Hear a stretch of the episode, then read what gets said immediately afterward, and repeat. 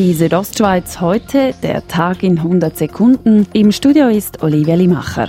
Die Krankenkassenprämien steigen im nächsten Jahr schweizweit im Schnitt um 0,2 Prozent. Ein vergleichsweise leichter Anstieg, der trotzdem kein Einzelfall sei, sagt Felix Schneuli vom Vergleichsdienst Comparis. Das hat es in der Vergangenheit schon Haufen gegeben. Es gibt Zeiten, wo Prämien weniger stark steigen als Kosten und es gibt äh, Zeiten, wo Prämien stärker steigen als Kosten.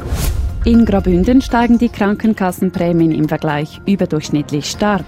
Allerdings gibt es laut dem Leiter des kantonalen Gesundheitsamtes Rudolf Leutold teils massive Unterschiede zwischen den einzelnen Kassen. Wenn ich die Differenzen anschaue, ja, dann muss ich sagen, die sind also beträchtlich. Also das, da, da reden wir dann von mehr als 1000 Franken Ersparnis im Jahr. Deshalb dürfte sich ein Kassenwechsel für viele lohnen wie selten zuvor.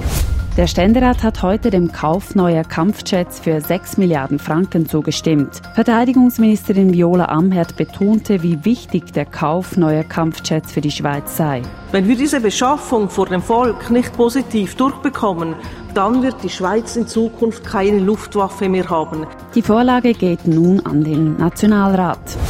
Trotz zahlreichen Unfällen in den vergangenen 20 Jahren hat das Oberengadin keine regionale Wasserrettung. Ab dem nächsten Jahr sollen die Gemeindefeuerwehren diese Aufgabe übernehmen. Wir haben jetzt in verschiedenen Sitzungen uns bemüht, um eine Lösung zu finden, die für alle Gemeinden aus der Region passt. Erklärt der Silser Gemeindepräsident Christian Meuli.